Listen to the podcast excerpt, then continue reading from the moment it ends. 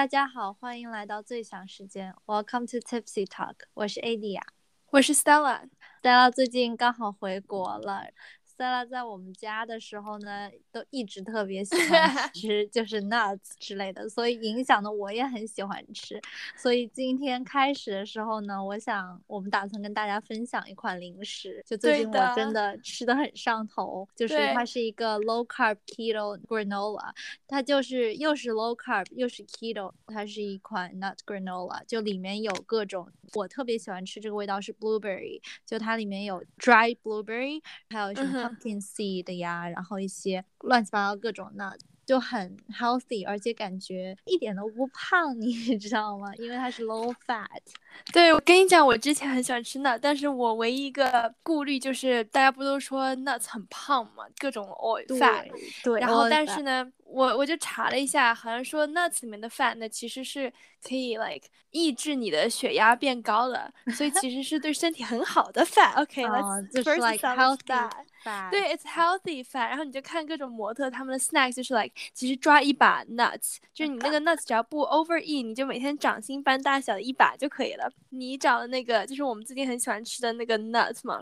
你是不是买它？是不是就是因为它上面说什么各种 keto 啊，就各种的？其实我觉得超市里真的有各种各样的 granola，包括很多人还会自己做什么的。但是我就觉得这一款，就它上面大写 keto low carb，我就之前我也是在我朋友家吃到，我就天呐，就我我以后要吃呢，我就吃这款。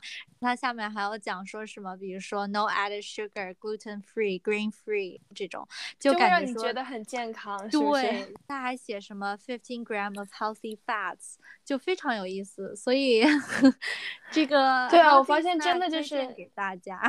对我发现真的是现在买东西都看这种包装盒上写的各种 nutritional values，就是非常看这个，然后觉得啊就要看买 reduced fat 各种，但是也不知道它到底有多 reduce。然后我觉得反而有时候买了这些觉得健康的食物，反而会 indulge 自己吃更多。是的，但是这是一个很好的 marketing strategy。对于我们两个吃货来说，就是就是爱吃是一方面，但是女生嘛又爱美，对不对？所以我觉得我们两个对在 dietary practice，或者说一些各种所谓的健康的那些 slogan 都特别的敏感。然后，是的，今天其实就想跟大家讨论一下各种各样的饮食禁忌，或者说就是 dietary practice。对，我觉得这个就最近很有意思，尤其是是小红书上啊，大家都会看到各种减肥方法呀，就各种 diet 推荐呀。我们两个自己之前因为 quarantine 的时候，其实去年这个时候我们两个有一段焦虑过时间，因为感觉在家里每天不动，有点长体重了，然后就想减一减。这一减吧，就觉得根本就不知道哪个方法适合自己。那么今天就想跟大家讨论一下，我们后来对这个方面做了一些 research，做了一些了解，然后还有自己身边经历的一些事情，还有身边朋友的一些故事，想跟大家分享一下。对对，就是刚开始其实提到这个话题的时候，我第一个想到的就是那种飞机餐，就是你知道飞机上你去订机票，他有时候会问你说，OK，你吃的上面有没有什么忌口，然后它会有很多很多种。刚开始呢，我觉得我对于这个的了解可能就是在一些宗教 practice 上面的，就比如说，嗯，我们大家都知道，像佛教的人他是吃素的，这个我稍微有做一点点了解，他就说不吃荤和腥。荤的话就是指那些有味道的蔬菜，比如说大蒜、大葱、韭菜、姜啊这种；腥的话就是指肉食，就比如说动物的肉啊，甚至有些蛋也不吃。这个呢，我觉得可能就是最早期的我们现在看到的素食主义或者 vegan 啊 vegetarian 这样。另外的话，就是我们知道的，比如说印度教，他们认为牛是神圣的，所以大家都不会去吃牛。然后还有像伊斯兰教、穆斯林人，他们是吃清蒸的，他们不吃猪肉，因为他们觉得猪是比较脏的一种动物。就我觉得刚开始的话，讲到这种 dietary practice 或者说 dietary restrictions，大家都会讲到宗教上的。但现在的话就会慢慢变，就像我们刚才说，像 keto，现在社会上真的有各种各样的 diet。是的，我觉得现在大部分人在各个国家一开始的时候，都是因为各地区的宗教信仰不一样嘛，然后导致当地的一些饮食习惯就不一样。我那时候去摩洛哥留学的时候，那边伊斯兰教嘛，他们就不吃猪肉，然后也不能喝酒，就是那里那个国家没有地方是卖酒的。那时候就其实挺不习惯的，一开始。还好我去的那个时间不是在他们的一段戒斋月，那段时间是从。太阳升起到太阳落下那段时间都不能吃东西，所以我觉得这个很有意思。对于饮食的一些芥蒂啊，一些习惯，在各个地方都因为 religion 一开始是变得很不一样，但是现在大家其实更多时候是说的是提倡健康生活，感觉现在大家生活品质上升，就会更注重自身的这个身体保养啊，身材控制，就会有各种各样很新奇的 diet popping up。我之前都不知道，直到我们这次做这个 research，我才发现。Oh my god！就是好多我之前都没有听说过的 diet，原来这么 popular，大家在尝试。我觉得有的还蛮有意思，所以可以跟大家分享一下。是的，是的。就你刚才提到你去 Morocco 的 experience，我就我记得我之前有跟你提过，我看了一本书，因为那阶段就是对酒很感兴趣嘛，又在学酒的时候，就这本书叫《酒鬼和圣徒》，叫英语叫 The Wet and the Drinkers。这个人就是 A Drinker's Journey 嘛，这个人是去。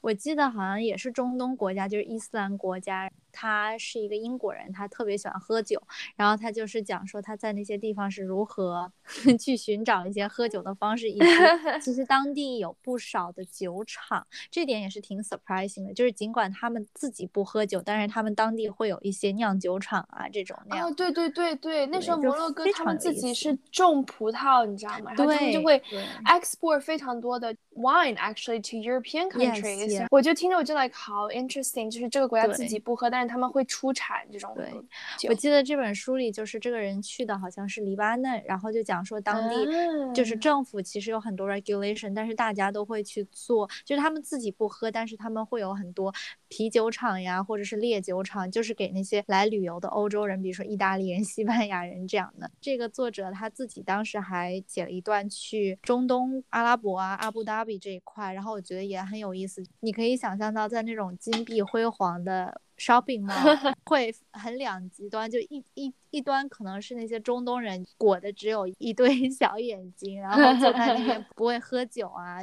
就完全是滴酒不沾这样。然后另一边又是那些欧洲人，比如说意大利人啊、南欧人，就很放松自己，手上拿着酒杯，就是在那边欢歌，穿的真的还挺夏天，就非常有意思的一个场景，你知道吗？就感觉像像在两个地方，但是又是在同一个空间下发生的。就这本书。说还挺有意思的哇，这个就让我想起了我最近看的，就是听的一个故事嘛，就是说，就是你刚刚说是酒原，因为酒的原因导致有很不同的分化在两群人中间。然后我听到那个故事是讲一对 couple，因为他们的不同的饮食习惯，导致了他们每天在就是他们吃饭都不一起吃，导致后来甚至有一部分是因为这个原因而离婚了。因为那个女的是是 vegan，然后她就需要她的。老公，她老公是就是吃肉嘛。这个女生跟她结婚以后，希望她老公不要吃肉，跟她一起 vegan。然后她老公就每次吃肉都要背着她吃。然后这个女的就会有 ethical pressure，她觉得这个是一个 morally 她不可以 stand 的一个 betrayal，所以他们最后吵架导致离婚。我觉得这个也非常有意思。这是一本书吗？还是电视？电影，而是我听了一个就是 podcast，它里面有讲，就是不同 couple 因为一些饮不同的饮食习惯而导致很大的生活中的分歧，就还非常，我觉得很有意思。因为其实哪怕想到中国境内，这个可能有一点点扯远。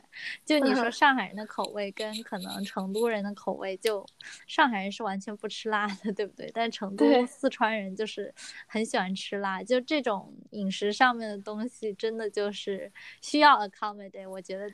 就是对我来说，这是一个非常 serious 的 topic，真的非常 serious。未来我有另一半的话，我觉得吃的口味相像非常重要。对啊，我觉得真的非常重要。然后现在美国不是美国人讲去餐厅，他都会有各种的问你 dietary restrictions 嘛，先包括现在很多是有这种比较 popular 的一些是。Keto 啊，Vegetarian 啊，Vegan 啊，还有 Pescatarian，你觉得怎么样？你你了解了一下，然后你觉得你有采用过哪些吗？你那时候就是 go on diet 的时候？唉，说来 真的是让我叹一口气呀。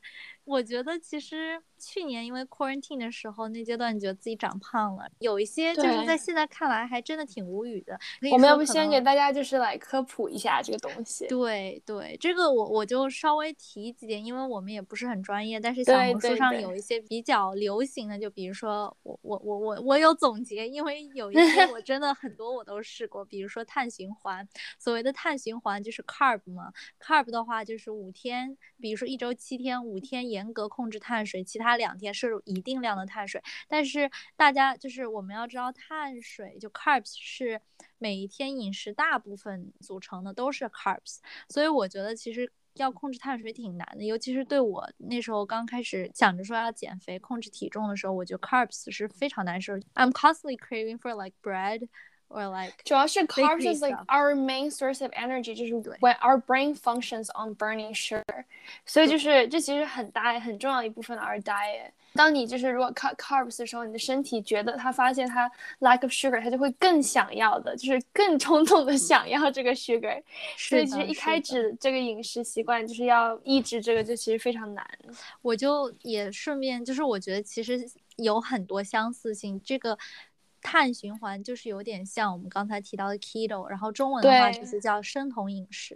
这 keto diet 呢，它你要不介绍一下，就是什么是 keto 啊？啊，其实生酮饮食它一开始是一个医疗方面的一个饮食习惯，是为了治一些癫痫癫痫病人的医生推荐的一个饮食习惯。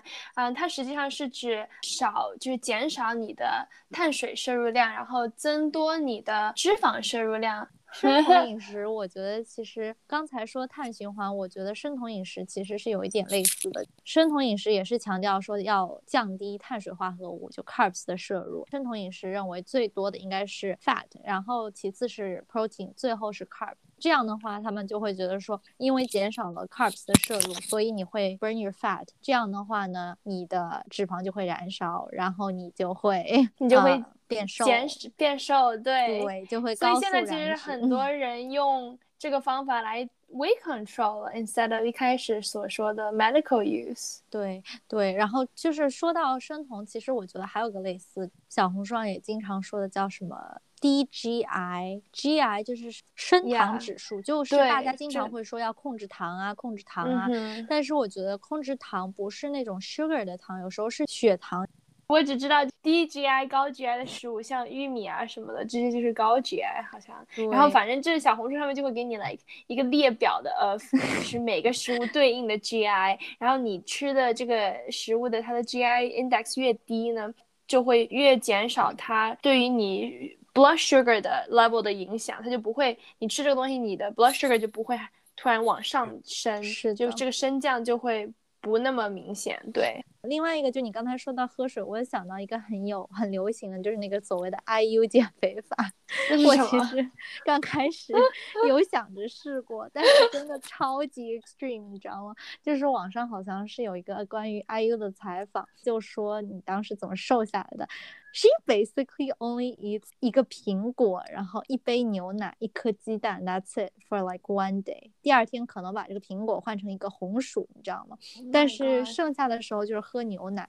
他还做很多运动，因为作为歌手嘛，他又唱又跳的，就每天还要去训练，就真的很变态。但是。网上就会说什么，哎呀，七天就可以瘦下来。我要是吃这么少，我早就瘦成个干儿了。其实题外话，我觉得减肥这个事情吧，我现在觉得你短期一下子瘦下来，OK，完美，Good for you。但是你要想 sustainably in the long run，就是你不可能这个 lifestyle 一坚持一辈子，反正我是做不到。所以我一开始是这样尝试几天，然后我后来放弃了。我觉得就是我还是要生活，我一辈子我还要来七八十年要过，我不能就这样过下去。我觉得这对于我未来生活也不健。健康，所以我就最近在尝试健康的，就 more sustainable 的 diet 去做这个事情。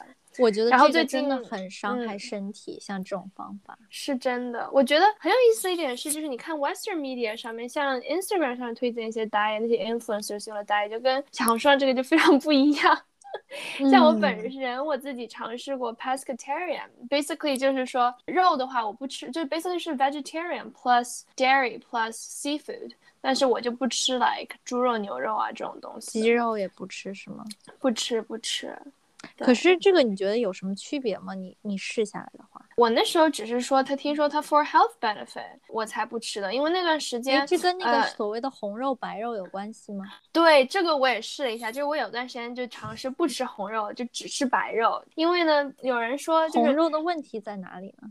红肉的问题就是说，有些人说红肉啊会更容易引起心脏类的疾病，cardiovascular disease 可能引起就是大肠癌症，因为说红肉啊或者是 processed meat 它里面就有致癌物质，所以那时候包括美国政府、美国一些科学家还有政府出的一个叫 dietary guidelines，它里面都说不建议吃红肉啊，嗯对，然后但是最近前阵子出的一篇 scientific research 呢，几个 scientists 就 claim that there's like very low certain evidence suggests that dietary patterns with 就是少量的红肉或者 processed meat 会有导致说 a reduction in 心脏类的疾病啊，或者是癌症。这 basically 就是说，哦，我们并没有找到足够的证据证明说这个红肉是有这方面的伤害的。所以呢，有些科学家又说，哦，那我们就继续开始吃白肉吧。然后这个时候，就是很多新闻报道里面也会说，哦，like let's bring the red meat back to the market，然后大家就又开始吃红肉。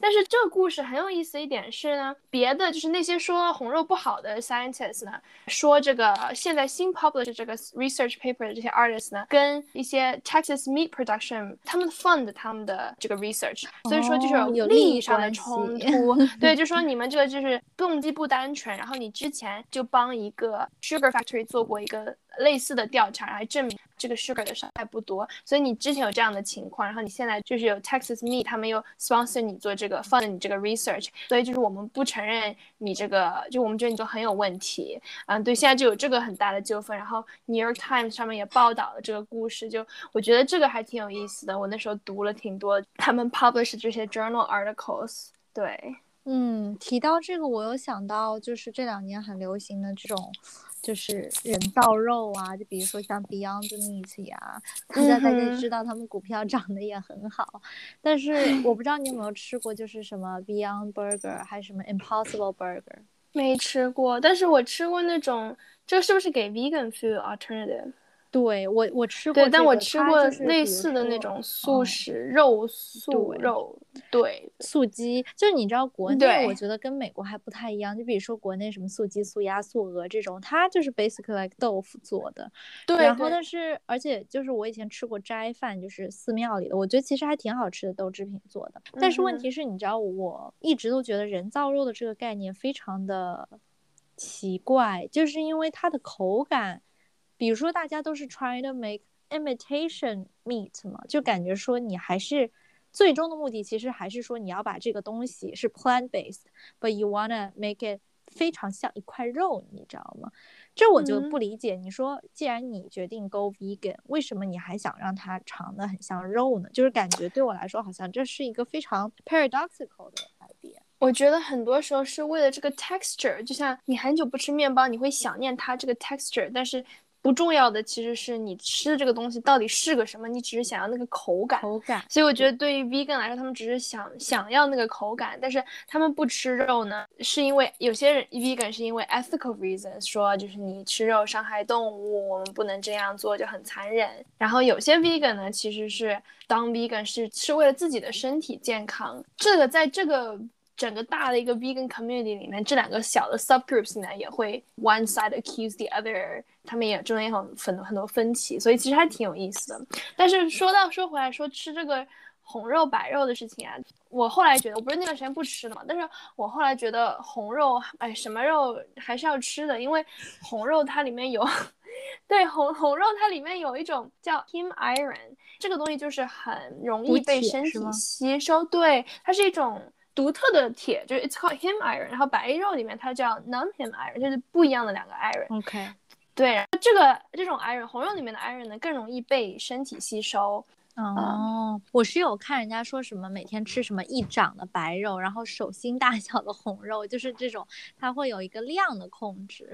嗯，interesting。对，我觉得肉里面很多时候 vegetarian 和 vegan 他们是有不能 replace 的 nutritional value。像如果 vegetarian vegan 你不吃肉的话，他们就要旁边吃很多 supplement like vitamin 对 B12，因为那个东西就是帮助你 create DNA，这然后个帮助你 red blood cells healthy，还有那种 zinc，他们就是需要吃很多这种 like side product。是的，是的，这个我其实觉得又回到。我现在相信的一点啊，就是我之前看了一篇文章，现在其实有一个叫什么国际无肉日，就是大家会提倡觉得说啊，我们要 go vegan，我们吃素啊，不仅对皮肤好啊，对身材好啊，还可以避免很多不拉不拉的疾病啊，这种就是我觉得现在这个 vegan 或者 vegetarian 有时候它不是一个生理需求，而是一个就是它是一个 like a trendy like a label，然后让大家会觉得说啊，我想去追求这样一个所谓的啊健康的生活方式啊。环保的生活方式，但是换一句话来说，就像我们刚才说的，素食主义有一些素食主义，他们是需要定期补充蛋白粉啊，或者说 supplement 去。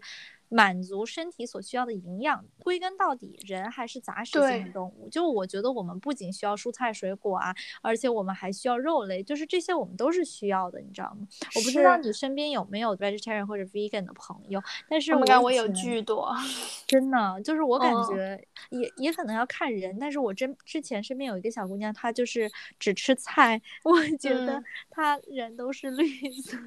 哦，我的天呐，我之前也是这么想的，你知道吗？但是后来呢？学校里面有些，尤其是加州来的那些人，那白人 挺多，他们就是 vegan。然后就早上喝 smoothie，然后中午就是吃 salad bowl 这种的。但是我发现吧，哎，你别说，就是他们吃 salad bowl 都挺好吃，你知道吗？我在纽约还找到一个非常好吃的 vegan restaurant，叫 Veggie Grill，我也给大家推荐一下，它在 Flatiron 那边。然后我那次去吃它一个 curry chicken ball，我的天呐，巨好吃！它那个鸡肉，就其实我觉得它是豆腐做的，但是吃不太出来。然后主要是它那个口感够好，旁边一些 sauce 加的非常好，它下面铺个 quinoa。我觉得就是真的做给那个那个时候，突然一瞬间，我觉得嗯，好像作为 vegan 我也能活下去那种感觉，你知道吗？但是我觉得在美国这一点，就可能就是找 vegan food 就比在国内要找要方便很多。对。但我觉得有时候就我身边也有那种很，我我身边以前有一个小姑娘，她是差不多八岁的时候就决定 go vegan，蛋奶这些都是不吃的。你可能会觉得说，那那她怎么会长得高大？就是，但是她是。我觉得非常健康，跟我们没有任何区别，气色、肤色都很好。他当时 go vegan 的主要原因就是小时候可能看到杀生了，然后他就会觉得说这是件很残忍的事情。他不仅是为了 environment，更加是可能他心里也是觉得说我们不能伤害小动物啊这样的。这个还是挺有意思。对，其实挺多 vegan，他从一开始 meat eaters，他 turn to vegan 的一个 pivotal point。就以前刚开始有 vegan 的这这个东西的时候，是因为就是为了保护动物，就是 more like ethical reasons。直到近期才因为感觉这个突然变成一种 lifestyle，一个 trend，就是 it's it's very trendy，like it kind of uh assert like who you are，what life you live。if if you're vegan or not，所以我觉得大家现在越来越变成 vegan 是会有这种 lifestyle 的 choice 追求啊，还有自己对自己 weight control 的这个管理。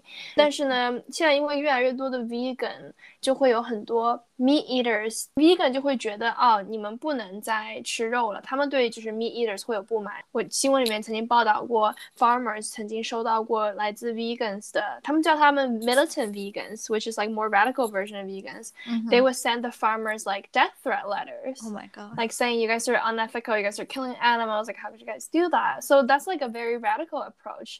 也会有很多 meat eaters in contrast 就会在 media 上面把 vegan portray 的非常 as like a group of angry, like self-denying, sentimental 或者 like joyless group of people，就是两方都有非常大的冲突。这时候 media 就 play like a very important role because depends on how the media portrays either group you know so i think it's kind of very interesting how a particular diet can cause such a big conflict within the society 而且现在 vegan 就像一个标签一样你不觉得吗你身边如果听到这个人说他 vegan 然后你就会 突然对这个人有一种 stereotype 你不会觉得吗？你觉得是什么样的 stereotype 呢？我觉得呃感觉现在亚洲人我身边的亚洲人很少是 vegan 说实在。更多的是就是 like 美国人白人这种的而且其实可能会有点偏见，但是我会觉得说是更加 affluent 一些白人，因为嗯，现在以前不都是肉贵嘛，但 somehow 现在这个社会大家崇尚 organic food，organic vegetables，就这些 organic 的东西，蔬菜水果反而比肉贵了。现在其实现在当 vegetarian、vegan 非常的 expensive，所以我觉得一般人还支付不起这个 lifestyle。说实在。对，我觉得这也是个很有意思的事情。可能我们刚开始讲到 dietary practice 是一种宗教上的东西，但是现在的话，它更加是一种有很多文化呀，对，是非常多就是文化的。因为我之前。在在做这个 research 时候，我还有在网上找，我感觉中文其实是没有对应的所谓 dietary practice，但只有就 dietary restriction 这个翻译成中文就是可能是禁忌啊这种。对。然后它的 definition 呢，就是会觉得说是以社会群体或者文化自觉的避免使用特定的植物或者动物的现象，就它是存在于一个社会群体当中，而不是说除了生理因素之外。它其实一直是在改变，它是随着比如说空间啊，或者族群，或者甚至说是时代去改变，所以全世界没有一个通用的这种 dietary restriction，就是几乎每个文化都有自己的 dietary restriction，所以它是更是一种文化现象。而且我当时看到一个比较有意思的点，他说华人 是。最少的，我们是拥有最少 dietary restriction 的族群。我们真的很杂食。你想，中国人真的什么都吃。在欧洲的话，这可能就是法国人是这样的。但是问题是，现代的话，就像我们说，感觉这种现象，就不同的 dietary practice 在欧美国家更加流行。就是现在的欧美国家，他们的各种 practice 或者说 restriction 越来越多了，所以也会导致说，在中国或者说。在亚洲国家，大家会慢慢向西方看齐。其实我觉得还是有一种，大家会觉得说，哦，对，西方国家 more like affluent，或者说，对，我觉得这个事情。对，就跟 like 其实很多 food insecurity 有点关系。我觉得是那些西方国家，他们因为呃经济可能够好，大家都更有经济能力，然后就会去看说，就会在乎说，OK，我要吃的东西我要非常在乎了，因为我要吃点对身体健康的食物。就像 comparing to 很多家庭，他没有足够的钱去挑食物的话，其实他们很多时候那些就是 low income families，他们的 diet 是非常非常不健康的，因为其实最便宜的一些食物反而是一些高热量的食物，就比方说 pizza、fried chicken 啊，对这种这种。食物非高热量的不健康的食物，它非常便宜，所以你也会看到，就是为什么 obesity rate 会在 low income community 更高一点，反而就是 high income community 他们有更多的 expense 和 time to think about like my food choices，and they have the resource like 就有更好的 grocery store offer these fresh produce to support them，啊，这个我觉得也是非常有意思的一点。像美国这个国家，我们国家现在还没有。 呃，这种东西或者我 I'm not aware，但是 correct me if I'm wrong，but 就是美国它在一九八零年的时候，其实政府是出了一个呃官方的 dietary guidelines proposed by the federal government。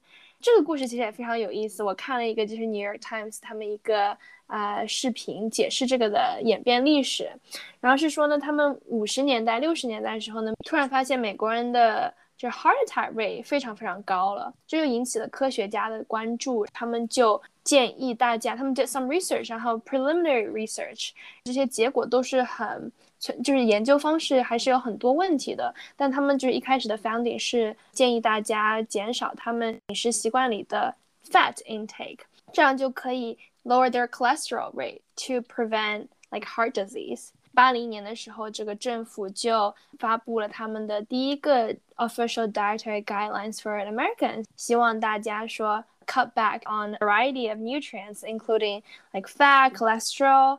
但是呢，因为 research 还不够足够支持这个呃结果嘛，他们发布了这个以后呢。there's an increase in diabetes now because like people are reducing fat like all these products now are marketing themselves with like low fat reduced fat and everything but then when you reduce fat like another component which is carbs so now people are consuming more food with high that's high in carbs 这个就导致了 there's an explosion of like high carbs and high sugar food 科学家又开始就是 like scramble 说，OK，我们的 research went wrong，就是那现在又是什么问题啊？他们又咚咚咚的开始就是来研究这个问题。后来呢，新的规定，政府规定就要求 to post their calorie accounts and portion size control on their food。 很有意思，他们现在就说，OK，we need to focus on calorie now instead of saying which components we need to cut back because we think there needs to be an equilibrium。二零一五年的时候呢，政府 took down 就是他们的这个 cholesterol from the list of restricting food from their dietary guidelines，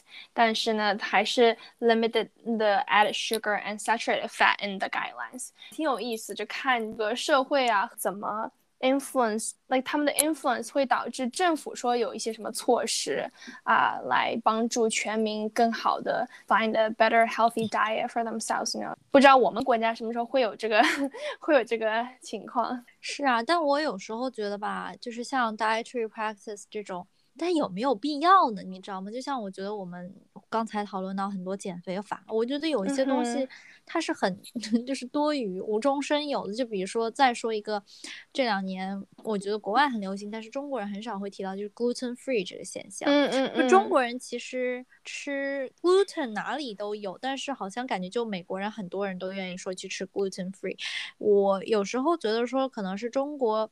或者说，在我们国家还没有那种 awareness of，OK，I am allergic to this or that，或者说 lactose 这种，这些都是一些可能生理上的反应。但是我们因为没有，we we're not like educated to know that，oh，this is like allergy，或者 more diagnosed to understand allergies，yeah。 对，但是我就会觉得有时候在美国就会觉得啊，这些人真的好麻烦呐。就大家还会讲一些，比如说 superfood 呀，就现在大家基本上都会选择，比如说 plant-based substitute，就比如说 oatmeal、almond。对对。然后所谓的 superfood 就会有，就是 superfood 其实是我是看很多就是所谓的 model 去吃 superfood，有些时候你会觉得说啊，this is like pretty。common food that you see in China, but like they take it as superfood，就比如说枸杞 berry 枸杞子啊，还有比如说 matcha 这种，他们还有还有那个 food with like high and high in antioxidants. Yes, like pomegranate，就是他们所谓的就是消炎食品，你知道吗？就我觉得国外现在很提倡，就是说什么无麸质，就 no like。 gluten free，然后无奶，就是不要吃动物奶这样的，然后这样的话就会让你的什么身体更少有炎症啊，就可以 be more like healthy，然后你的 skin 会更 clear 一点。那我也不知道，我觉得有些时候大家会 go too extreme，就像我觉得在。外国经常会讲到的 eating disorder 进食障碍 bulimia 或者 anorexia 就是暴食症和厌食症，我觉得这些其实在国内说的很少，因为怎么说，大家可能在国内还是吃的比较杂。我觉得国内其实不是说就是吃的问题，我觉得只是说。It's kind of a stigma，或者是大家对于这个情况不是很了解，所以当你有这个 eating disorder 的时候，you don't know where to seek help，and then no one can diagnose you。对我 actually 前几天也听了个 podcast on 这个中国的 eating disorder 的 stories。你知道国内有一个 eating disorder 的专家吗？就是 like prominent 专家，就医医生配。 病人的比例非常非常非常的低，就是很多人都不知道 this is a problem，就是 they have this problem，but they they didn't know that it is a 就是病 that needs to be 治，you know？对，我觉得有些时候这个也是一些就是心理上的原因，就是比如说像情绪上的压抑啊这样的。对，在国内的话，我觉得 therapy 这个也不是一个特别特别。流行的东西，我觉得就挺 stigma 的。mental health，对，就感觉大家都避开这个话题。但是你知道，国内我觉得亚洲人对于这个瘦的这个身材的追求，我觉得有点过分。对，对我会觉得有点病态。对于女生的要求就是非常非常。脂高导致很多女生就是吃巨少，然后变巨瘦，但是其实他们 restrict their diet 啊，对身体非常非常不健康。因为很多人你看，小说也说，就是减肥导致姨妈不来啊，就各种掉头发。是的，是的。我觉得，嗯，像我们两个，说实话都不属于一点都不属于胖，但是我们 just wanna get fit。所以我觉得最后我想聊一聊我们现在对减肥的看法，或者说我们现在在 on what kind of diet。去年一年一直在 experiment 嘛，然后有时候会导致心情很差。我觉得经过那些以后，我是觉得其实不要 restrict 自己的一些想吃的东西，不要过分的 restrict。重要的、最重要的其实是 what type of food you're eating，就是 what you're putting into your body。我觉得是 you need to make sure that the food that you're putting into your body, you're consuming that's good for your body, like that can provide energy for your body instead of you know eating a lot of like greasy, oily like food in high sugar, high fat. 啊，like fried food，就我会尽量的避开那些不太健康的食物。但是呢，偶尔的 indulgence 我觉得是完全可以的。而且我发现，其实你只要 control 好你的 portion size，其实偶尔吃一些油的啊，什么不健康食物是完全没有任何问题的。最重要的还是也要经常锻炼啊，就经常动动。我觉得这样的话，这个方式对于我来说比较 sustainable。我会很现在就特别看我我买了一些吃的，它的 nutritional value 是什么样子，会尽量 trying to balance out like within a meal like balance out 我的 protein、carbs and fat 这三个 components。我会希望他们更 equal 一些。其他的其实我没有太 restrict 自己说什么，偶尔吃点零食也是完全可以的。跟朋友出去吃吃饭都很开心。我也没有觉得自己最近胖了，运动运动啊，去跑跑步啊， 最近打 tennis，我觉得都是非常好。It's more like a combination of things, you know, instead of 病态的去 restrict my diet，就是像 IU 减肥法那个太过分了，我觉我觉得我就不行了。那你呢？最近？我同意，我也是经历了各种减肥法的。I I totally agree with what you said。不要去限制自己想吃的东西。当你想吃的时候，就代表你身体缺这样东西，所以你要多去吃。就是你就是要让自己去吃，吃够了之后，你也不会就是嘴馋或者怎么样。是，而且。它真的不会让你胖多少，说难听点，你少吃两口牛排，你也不一定会瘦多少，你知道吗？是的。就我觉得，首先动是很重要，其次就是你摄入多少和你消耗多少要成平衡，这样的话，其实你也不太会容易胖。就我觉得，其实这半年我没有刻意的去控制自己的饮食，我每一顿饭都有吃白米饭啊或者这样的，反而还瘦了。我觉得。这也是一个很奇怪的现象，我觉得心态摆正很重要。真的，就我觉得不要去，起码在 quarantine 这都快一年半了，就会觉得说自己一个人待着时候，你会觉得说啊，我没有那些 social pressure，就不会让我觉得说，尤其可能在美国也是一方面，在纽约的时候，我不会觉得说我要去。